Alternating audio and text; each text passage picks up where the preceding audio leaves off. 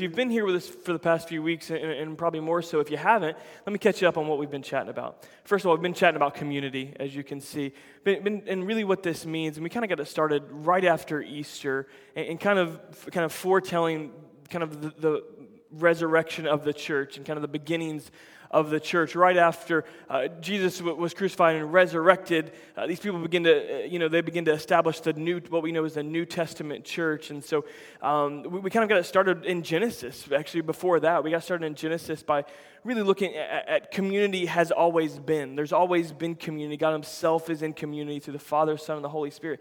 It's always been present. So there's never been a time where community was not present. And uh, Scripture says that let's make man in our image. And so we're made in, in the likeness that we have a need for community, not only communion with God, but community with each other. So it's, it's different. It's more than this buzzword that's kind of come through our society uh, uh of, yeah, let's be in community, but it's something real that's at our very nature as human beings. So we started there, and then we kind of jumped to, to Acts chapter 2, where we see kind of the formation of the New Testament church. And really, some miraculous, I mean, just things taking place, and, uh, uh, really for us to begin to see the foundations, that, the, framework, the groundwork that kind of set this whole thing in motion that's been going for the past 2,000 years. And as we b- began to look at that, we, we saw that they, the early church, they were devoted to the teaching. They were devoted to truth. They were devoted to prayer, to fellowship, to really meeting at this point of Jesus, and, and also breaking bread, communion, and just and just doing life together. And that's something that we want to model here in, in every aspect of what we are. So we, we saw that foundation. Last week, Jesse kind of jumped us to, to, to John 15, and really the source and the origin of our community has to be connected to Jesus. We, we can bear no fruit. Nothing good can come of our lives if we're not connected to Jesus. Anytime we try to separate ourselves from the church, try to separate ourselves from the body, fruit begins to be barren and it's all about producing that good fruit in our life um, and, and, those, those good things that are happening out of a relationship with Jesus.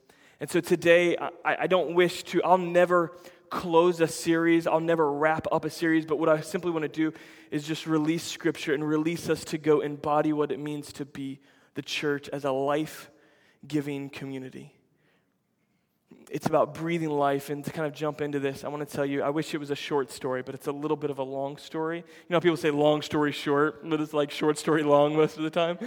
Um, I'll just say it's short story long. I was reading this book uh, months back, and uh, I have a, an author I really like to read. His name's Malcolm Gladwell. He's like a New York, best, New York Times bestseller and he wrote this book called Outliers. And the, the book begins with uh, this story of these Italian immigrants that migrated over in the middle of the 19th century.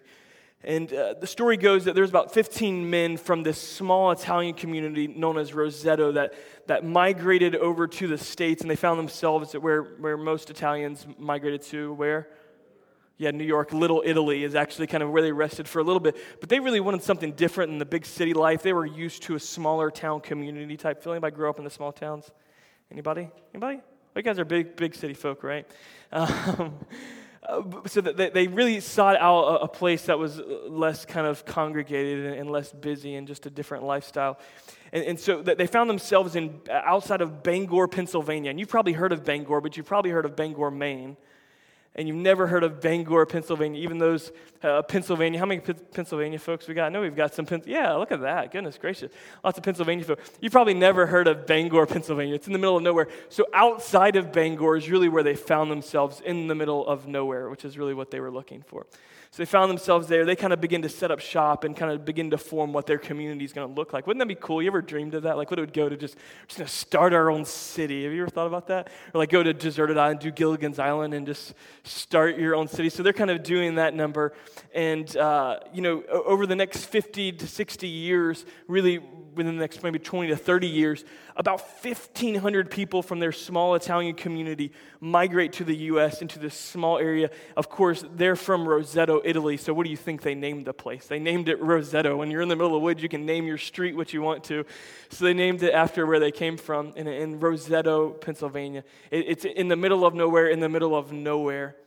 So, the story uh, is just okay, cool. Uh, migration took place. Yeah, we, we know about that story got a little bit interesting in the middle of the 20th century when, when a man by the name of Dr. Stewart Wolf, who was uh, a professor of medicine out at the University of Oklahoma, and he spent his summers in Bangor, Pennsylvania. And so he, he had been uh, teaching medicine for a long time at the University of Oklahoma, would come back to Bangor. And this particular summer, he was home and he was delivering a lecture at like a regional kind of gathering, a convention or conference or something. And, he, and he's having this lecture. He has the lecture, and then afterwards, he has another doctor that asks him to go out for a drink afterwards. So they go out and they're hanging out and they're just kind of carrying on a conversation. And the, the story kind of makes a drastic turn to where it piques Dr. Wolf's um, that sounds like a funny name, Dr. Wolf. Um, it sounds like a, a, you know nursery tale or something. And Dr. Wolf came around the corner. Um, but uh, Dr. Wolf is kind of his interest is piqued as the other physician says, you know, I, I've been practicing medicine here for you know 20 something years. He said, and I've never found a person from this small community. He was aware of this community from Roseto, from these uh, Italian immigrants. I've never found one of them that has heart disease under the age of 65. None of them under the age of 65, which I, I, don't know how much you know about kind of the progression of cholesterol medicine and blood pressure medicine, and really how, how much of heart disease is like a number one killer at this time. And, and it's still a, a, major killer. I don't know if it's the number one killer, but men under 65, it's common. How many people do you hear that die? Probably people in your family have died of heart disease before the age of you know 50 even. Um, and, and, so it was a very common thing before the kind of invention of cholesterol and blood pressure medicine. So Dr. Wolf is stunned. I mean, literally, for a doctor, he says this is impossible. Like he, he's kind of struck and like there's, there's no, it's, you, you look everywhere in the nation, it's the number one killer. How is no one in this small community dying of this? And so it piqued his interest, as it would many of us. And he, it, leads him to put together a team of doctors and put together a team of sociologists that are going to find out the answer. Why are these people so healthy? Why are they not getting heart disease? And, and so, as they kind of begin to do this, what's the first thing you would begin to think about? You think about what they eat, right? You think about what they, how they exercise, right? So that's the first thing the doctors kind of go to. Let's, let's rule everything out. So they start there. And they found, I don't know if you're familiar with Italian food, but um, not the healthiest cuisine in the world. Lots of oils, lots of cheeses. Um, and uh, what they studied about these people, their exercise patterns and their food should give the exact opposite results that they had. So they're just scratching their head, and it's getting tougher and tougher to figure out what is causing health in these people and life in these people. So they begin to look at the dirt and the soil, like, okay, we'll dig down. And they begin to check the dirt and the oil, uh, or the in the oil, dirt and the water, and realize that it's the same there as it is in Bangor, as it is everywhere else. And they're looking at this one small community. Well, maybe it's just something in their blood. Maybe it's genetic. So they begin to look at other people who didn't migrate there and look at that. Heart disease is present. Something is at play here that they can't put their finger on. So, so they begin to look at their, their community life. They begin to look at just how they live, how these people lived. And they, they found that they've exhausted all their options, and they found this. They found that often people would stop on the street and just have conversations together. They would go up to each other's doors, just knock on the door, and just have conversations that lasted a long time all the time they were having barbecues in their backyard. What the uh, Italian equivalency of a barbecue is, I don't know. Um, but they would always get together in their backyard and cook and eat and have lots of family over. They, they regularly attended Mass. It was a part of their life as devout Catholics. And they, they began to uh, notice that three generations would often live in one house. There would be three generations under one roof, and there was an enormous amount of respect and honor given to the eldest generation. An enormous amount of respect given to the eldest generation. And, and they begin to kind of put all these pieces together, and, the, and there is something about their community life and doing life together as they were, in this respect and honor, and just something that was literally healing their hearts and was keeping stuff out. And you may find that unbelievable, believable, and they did too. And so you can imagine what took place when they begin to take this to medical forums and begin to, uh, you know, relay their findings. They're laughed out of the room for many years. But slowly but surely, stress and the role of family and community and people around you has become more and more um, understood in the medical community, not in the greatest form, because it's still so counter thinking that this could actually do something to us deeper, but community actually brings physical life. And I believe that when we begin to put Jesus in the middle of that and at the center of that, I believe that it not only makes our, our body well and makes our minds well, but it will restore our souls. We'll be grounded in truth that we can't be shaken. It's such a powerful story. I thought, what an incredible way as we just kind of release this thought of life giving community into our lives and begin to practice this, see what vital role this can play in our lives. And I wonder as we look through all those things that were making them healthy, how many of those things aren't a part of our life? Uh, you know, how much conversation isn't regular. We're just caught in our schedules. We're busy. We don't often, we just go to our house, we lock the doors, and we stay in. We don't have a, a, a respect and an honor for the generations that have gone before us. We most of the time just criticize what they've done. We don't have that honor and respect for that. We take meetings together casually as if it's just another occurrence, but what if it saves your life at some point? You don't know how much you need community till you don't have it, and your world's falling apart, and it's all you have is to be there with Christ and found in a community. I believe that God's going to do something significant in our lives today. So we're going to jump into just really the early church here in just a second. But before we do, I'm going to kind of hit a little rewind button and jump right back before um, uh, Jesus is crucified. In, in, in, Matthew chapter 28, we find this verse of scripture. Uh, many of you will, will, know it as the Great Commission. We actually call it our mission statement around here. Um, we don't have another mission statement. We just thought that's really, really good. Jesus said, Go, therefore, can you guys throw that up there? Go, therefore, and make disciples, baptizing them in the name of the Father, the Son, and the Holy Spirit. Let's continue on, verse 20. And teaching them to obey everything I have commanded you, and surely I'm with you always, even to the end of the age. Jesus, go back to the, the verse 19. I want you to see the beginning of this. It starts with go and make disciples. I don't know how familiar you are with, with church trends and this kind of whole thing of church. Maybe it's new to you. That's okay. Maybe you've been around it a long time, but let me just kind of zoom back for a second and just kind of survey the landscape for a second. Here's what's taken place in, in the church is that we've become very excited about growth. Sounds good, doesn't it? Like, yeah, we want this thing to grow. We want people to be drawn in. Everybody's really excited about growth. Churches are, are all about multiplying the numbers, going up and up in attendance. And this has become a bit of a scoreboard for us. In, in fact, many times uh, as a pastor, I, the first question I get from someone who, who doesn't, isn't within this community is this question Pastors asking each other, so, uh, how many of you running? it's a question. How many of you guys are running? And usually, I'm not going to tell you what goes through my head um, of what I want to say. Um, we'll just keep that between me and Jesus. Um, but it speaks something about this generation and what the scoreboard is in ministry circles. And if we look at this, is what Jesus said our mission is, our, our scoreboard is laid out right here for us. Go and do what? And make disciples of all nations. Go and make disciples of all. That's the scoreboard. And, many times we want to make it about everything else. In current trends, it's become um, really uh, I think now on the scoreboard, and I think this is a good thing, we, we've become all about justice. And I think that's an amazing thing. I think it's something that Jesus believes in. Some circles are, are, completely focused on healing and how many people are being healed. And everybody's got kind of their, their own scoreboard. And Jesus is all about that. We're all about our numbers and we're all about how many people are in our small groups. And Jesus is, is really proud and excited about every single one of those things. But you want to know what? All of those things should be byproduct of the main thing that's on our scoreboard. Those things are just a part of the box score, but this is really the score. Are we making disciples? Are people actually being transformed? Or are we just getting good crowds together to hear music?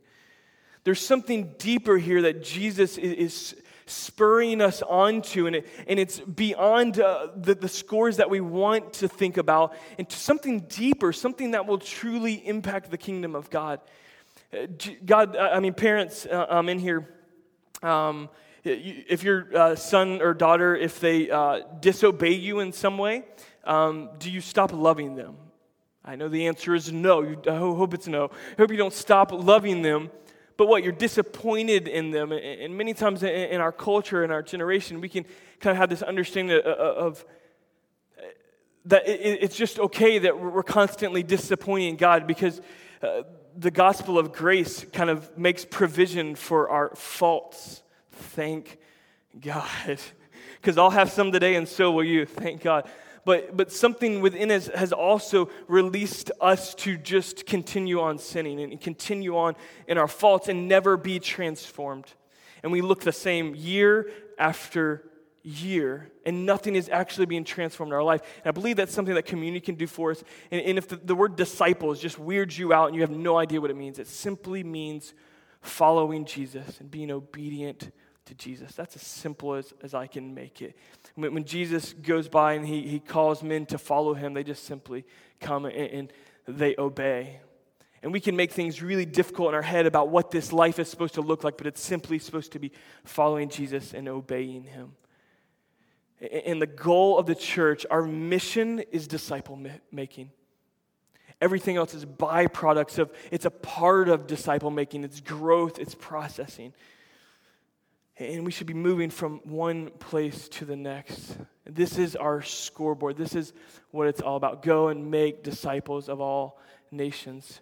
And, and maybe you're in this process, and maybe your first step of obedience is getting baptized here in, in just a couple of weeks. Maybe that's it. I don't know. Maybe, maybe your step is, is beginning to look around you and, and see what it means to ask the question of what it means to make disciples. And for most of us, uh, I think when you hear, okay, go and make disciples, that kind of scares us a little bit. We're like, oh, I'm not ready to do that. I'm not, I don't even feel like I'm a disciple. Anybody feel like they're a disciple? I don't even know what that, it feels weird to kind of even say because it's kind of out of our kind of American cultural vernacular, but it's something at the core. And here's what, what I think we, we've got to get clear is that being a, a disciple maker is not bringing people to your perfection. It's about pointing people to Jesus and the truth of Scripture. That's what it means to make disciples. And so, if you have all this anxiety about what it means to make disciples, look, take the pressure off yourself. It's not about you being perfect and you teaching all these perfect things. It's about opening God's word and saying, God, what does it mean to follow you and obey you? We can all do that. It's not reserved for the religious elite, it's a call to every single one of us. You know who Jesus said this to? He said it to a bunch of fishermen. He said it to a bunch of kind of ragtag guys who, you know, didn't always believe in themselves and were constantly getting confused. And he believed in them and he gave them this mission, this commission, this mission that we're doing together. So that's kind of the first thing is our mission is disciple making. The second thing I want to discuss today is that our method, our method is relational. The method is relational. That's what it's all about. You can, you can kind of make any kind of form and programs you want, but at the core of it must be relationships. It must be relationships. And that's something, again, in our, in our church culture, in, in, Christian culture, especially here in the States. And I'll just be really, it's not like this in other parts of the world. We, we, we Americans, man, we got, we've got a little bit of pride in us. Anybody aware of that? American, proud to be an American. We're all excited about that. You guys didn't think you'd hear that today, did you? Um, neither did I. Um, but we're all proud to be an American. We have this pride uh, about being American, and, that, and that's great. But you know what that pride does to us is it thinks that we're good enough on our own and that we don't need this community. We don't need these relationships. But what I'm finding more and more every single day is how desperate I am for it. And I think if you honestly look at yourself, you're probably desperate for it too, in some way, shape, or form. And that point has to be at a relationship with Christ. Many times, again, we can get caught up in, in deep the- theological points, but Jesus tried to make it all simple when everybody was getting confused. He's like, look, let's make this thing simple. It's about love the Lord your God with all your heart, mind, soul, and strength. Love your neighbor as yourself. These are the greatest commandments. Everything else, it hangs on these two. So, like, if you're one of those people that you kind of get caught up in little details, just go back to that. Like, am I doing that? Am I embodying this? And it was two relationships that you have to worry about. Just your relationship with Christ, first and foremost, that Jesse kind of set us forth. Being connected to the vine and being connected to the body of Christ, being connected in community. Uh, that relationship is what it's all about. But often, what's time, uh, what's happened in the church is the church has become so institutionalized and less relational it, it's become so organized and really a lot less organic. And we can often, I think, in circles, when we were actually planning this church, I, I, called Jesse and we were talking through this, and I said, It seems like in, in the church, everyone feels like they have to be on these wings. Like you have to be uh, on this, man, we're, we're really super organized, we're really super uh, institutionalized, or, or we're just all about this relationship. We're all, all about just being organic and going with the flow. But what I found in Jesus is Jesus embodies both of these things so well. So, I would even call it perfectly. And really, uh, we're supposed to be all of these things. We're supposed to be uh, creating a, divine organism that God's moving forward and He's putting our hands to figure out the way we get there. So, as many people as possible can hear the, the news, hear this incredible story of Jesus saving us in redeeming us and restoring us. And I believe that God's doing something in this relational format. In, in a, and I think we've kind of been swinging back and forth with pendulums, but us as, as a church, I want us to find ourselves in the middle that say, let's create the most relational, most life giving community we can. Jesus delegated, his disciples delegated. Those things are a part of, of what takes place. But the scoreboard is about making disciples, and you cannot make disciples without a relationship can't be obedient without relationship. And, and so uh, I think this has to go to, to our playbook. What's the method in which this is taking place? And the, kind of where this starts, and what I think is such a heavy word for us, is the word go. And many times, the only times we think we're going is when we go overseas. I've had the privilege of traveling all over the world in missions and been so blessed by that. But you want to know what I've found in my personal journey? I'm not forecasting this on everyone. It's yours could be completely different. I've often found it's easier to go across the world. I mean, literally, it is easier, I feel like, some days for me to raise money to travel across the world and then love people who are, are, are really hurting, really broken. You know what's tough for me sometimes?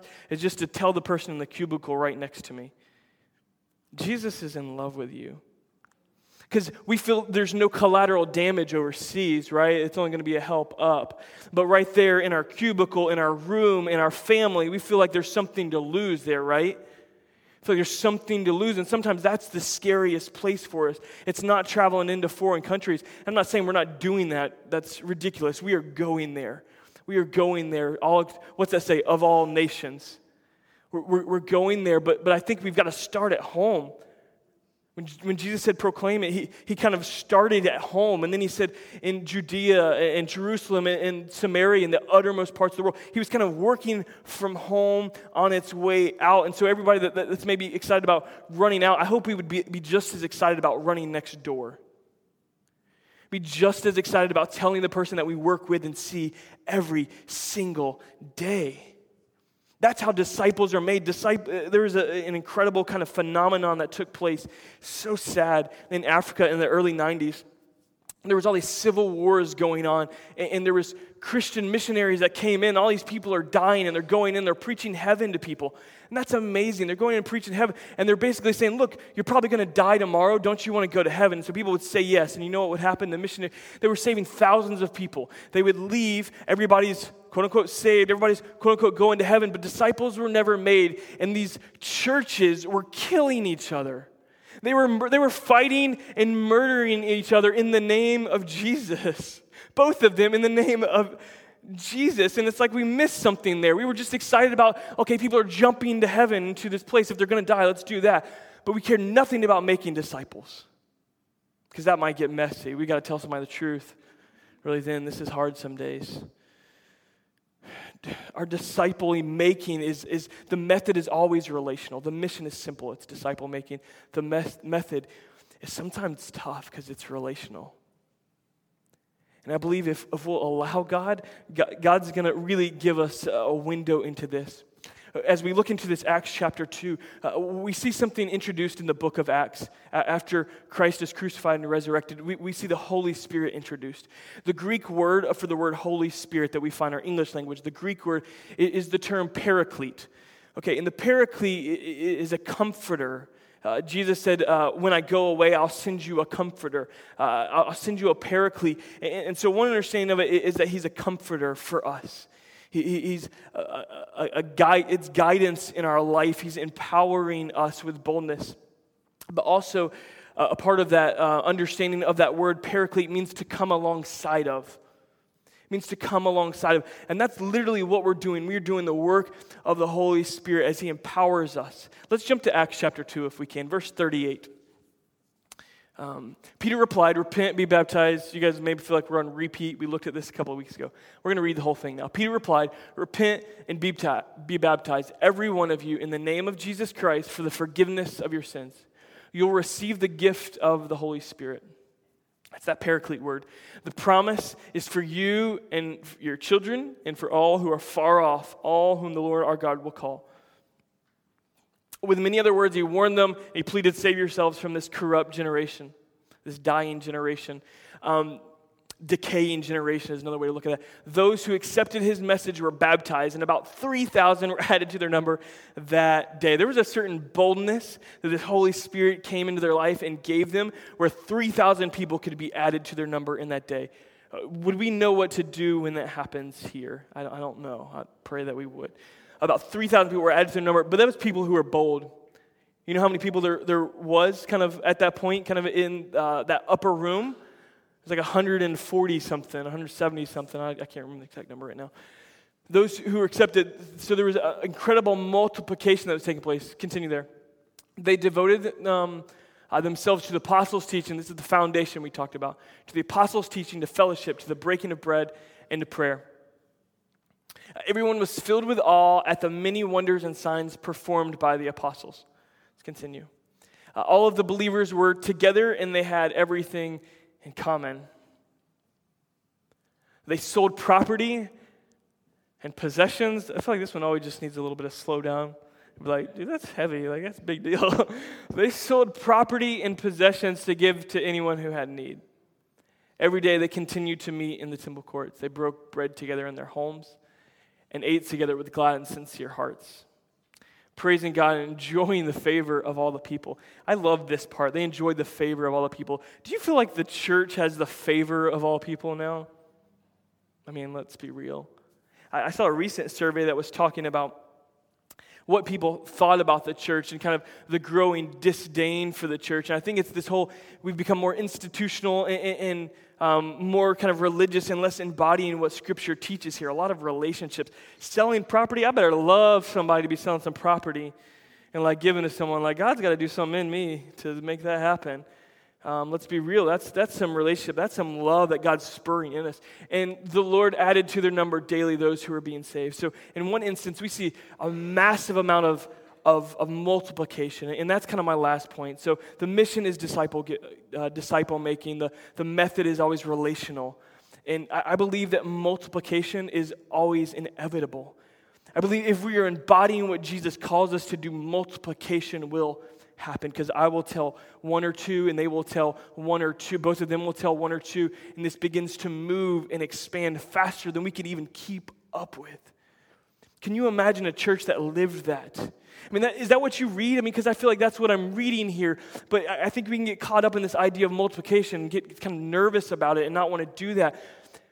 But he also says that they just added to their number daily. There was a sense of faithfulness that, that God was going to add the number. It was to those that he would call and he would draw. And it's up to us to go, to go and come alongside of those people. This is such a powerful kind of understanding. So the mission is disciple making, the method is relational, and the multiplication is inevitable. It's incredible. Do you know how many people will move into to Jacksonville this year, 2013? Anybody, any guess? 2,500? About 9 to 10,000 people will move into Jacksonville this year. In the past 10 years, we've experienced about 1% growth every single year. Uh, that, that's roughly between 8 and 10,000. It's kind of moving back and forth there. So, somewhere between 8 and 10,000 people will move in here. Church statistics say that, that there needs to be about one church for every um, thousand people, and that's like that's like really high, you know, or really low. I feel like as far as many churches we need. Many times, as we were launching this church, you know, you get kind of some of these things and understanding of, of um, Christians many times that have this understanding. Why do we need another church? Many of you have driven by new church and be like, why do we need another church? There's a church on every corner. I feel like as Christians sometimes we almost like have like that annoys us. There's a church on every corner.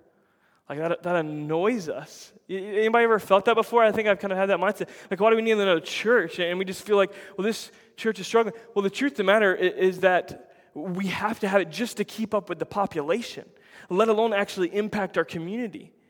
And so we get, we get caught up in our own circles and our own institutions and organizations and think about what we need, and we forget that this is about the kingdom of God and the, the scoreboard that He gave us, the mission that He gave us. And, and so moving from this mindset of, of, oh man, why do we need another church? To, God, will you pour out your spirit in this community and bring life to those that, that, that are dying and hurting? Uh, the book of Revelation is, is, a revelation of John. And he's speaking some prophetic words uh, about uh, different churches that were very widely known. And, and, in chapter three, he kind of kind of issues kind of this prophetic statement and warning and, and kind of an encouragement and just like a, a kind of a painful encouragement for them to the church at Sardis. And he says, You have a reputation of being alive, but you're dead. You have a reputation for being alive, but you're dead.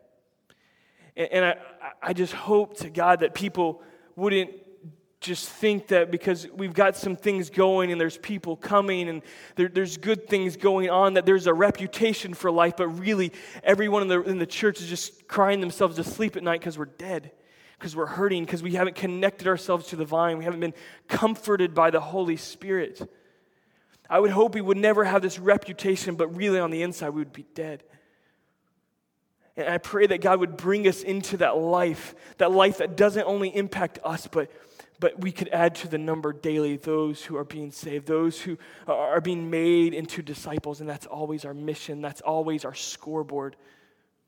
And it's not just a, a, about weekend numbers, it's not just a, about justice product, uh, projects, it's about the growth that's taking place. It's about disciples being made because if you can tell two people and you can tell two people, we begin to multiply. And it has nothing to do with us, it has everything to do with Christ in us and the kingdom of God. And that's what it's all about. I want to ask you to do something a little bit interesting, a little bit different for this time of our service. Many of you will see a, a note card. Actually, every, every, one of you will see a note card under your, under your um, your chair, if you'll grab that and grab a pen close to you. Lots of pens. You probably thought it was real cluttered in here when you walked in. There's a reason for it. I want you to grab that. Go ahead, everyone. I need everyone to grab that. Grab a pen. Uh, we're going to do a, a, little kind of fun exercise um, here for a second. And we're just going to get a picture of what, what God's doing here. Okay? Once you get that out, uh, on one side of it, um, I want you to write, uh, like long ways, I want you to write three words. I want you to write three words. I want you to write mission, method and multiplication. I want you to, to you can add disciple making, relational, inevitable if you want, but get those three words mission, method. I want you to write those three words real quick on one side of it, okay? On the other side, we've been doing those are the M's. Those are the M words. Uh, you guys think I'm like one of those preachers. I'm usually not, but today it's just how it is. Okay? Mission, method, and multiplication. That's a tough word to spell. Put that up on the screen. No, they don't have it back there. um, so put those three words. And I want you to flip it over and horizontally, I want you to write five words. I want you to write five words with me. All right, I want you to write the word friends. Just at the top, just write friends. Kind of going horizontally, I want you to write family. Right next to that, I want you to write firm or write factory, something that would represent work, what you do. Family, friends, factory, firm, whatever you want to call it. I want you to write fellowship next. And lastly, I want you to write fun. We launched our anchor groups three to four weeks ago. They're still kind of getting lifted off. We're really been super excited about what's taking place there. Um, and these are kind of what makes up what our anchor groups are all about. It's about family, it's about friends, it's about fun. You could add food on there too, if you want to. If you want to add a sixth word, um, it, it's about getting people together, having fun, having fellowship, breaking bread, looking at what God's doing in our life. Okay, here's what I want you to do over the next 60 seconds. With those five words up there, there's probably, I want you to think about people in your life that would be interested in having fun with you. And maybe having fellowship, and maybe family members, maybe friends, maybe people at work. And we're going to take 60 seconds. And I want you to write as many people on that piece of paper under those things as you can. All right, I'm going to give you 60 seconds. You thought I was kidding. I'm, I'm, dead serious. I want you to go write as many people as you can on there that may be interested in something like that. Maybe you haven't joined Anchor Group. Maybe you put your name first.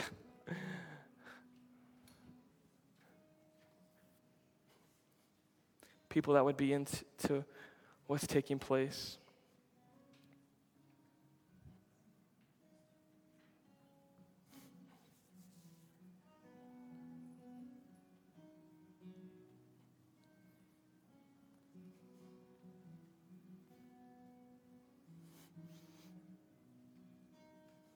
Fast as you can, write them out.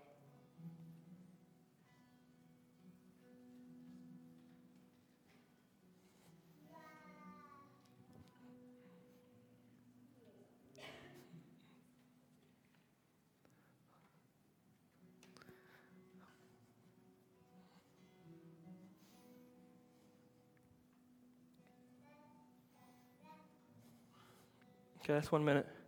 How many people did you write down? 11 people. How many people did you write down? Not that many. Doesn't matter. How many did you write? How many did you write down? Um, how many did you guys write down? Eight, nine, eight, nine, eight, nine. Okay, here, here's, here's the, the point here in doing that. You can keep writing those down if you want. Some of you wrote down, how many, how many feel like you wrote down the most? Anybody? How many did you write down? What's the most? Guys, don't be scared. You can say it. 16. Man, can you imagine what would happen? Okay. In the next few minutes, we're going to have some worship. We're going to join together in taking the Lord's Supper. And here's what I want you to do during that time at some point. I want you to just look over that list. I want you to pray over that list. And, and I believe that God's maybe going to lead you to a few specific people that you can put your arm around do the work of the Holy Spirit, be a comforter for them. You can make a phone call when you leave here. I want you to make a phone call when you leave here today and invite them to your anchor group. If you're not involved in one, or if, hey, maybe there's not one that's on my night of the week that I need, talk to Caleb. Caleb, raise your hand so everybody knows who you are. See Caleb. We'll get you connected. We'll figure out a way. There's business cards when you leave if you're not connected. I want you to go. I want you to call people that you want to do life with people that you want to grow with, you, you think could really benefit from just having a good time, that could be together in fellowship, people that, that aren't connected to another body. We, that's not what this is about. It's about making disciples, okay? I don't want you to hold back, but in this next few moments, I believe there'll be some specific people that, that God just draws your heart to, the only people that you can think about right now on that whole list that God's going to draw you to. And I want you to, to reach out this week. I want you to invite them in to community. And here's what I believe is going to happen in this process is you're going to enjoy your life more than you have than you did last week or the week before. I, I believe that, that they're going to enjoy their life more than they have before. I believe that we're going to see growth. We're going to see disciples as we begin to, to reach out and see that's the scoreboard. It's not just about getting people there, it's about a process that God's growing us and transforming us in. 8, 9, 8, 9, 16, 10, 4, 3 20. Can you just imagine what God can do to this? It's, it's, an exercise. It's about walking. It's not about, boom, there's 3,000 people. They added to their number daily. They were committed to the mission. They were doing life together. They were willing to do whatever it take to love those in need. If we've been focused on anything else, let's get locked into disciple making. If we've been locked into style, let's let's move on if we've been locked into certain ideals that we've had, let's get over them, okay? When unity happens between believers, multiplication is inevitable. Believe that God's going to do something in you and through you this week. It's not about pointing people to yourself, it's about pointing people to Jesus. I can't wait over the next couple of weeks to hear the stories that you share of what God does in your family and your friends, people at work, people that you like to have fun with. Can't wait to hear the stories. Let's pray. Gonna, they're going to lead us in worship today. God, you're at the center of it all. God, I pray that there would be a pursuit towards you. God, there'd be obedience.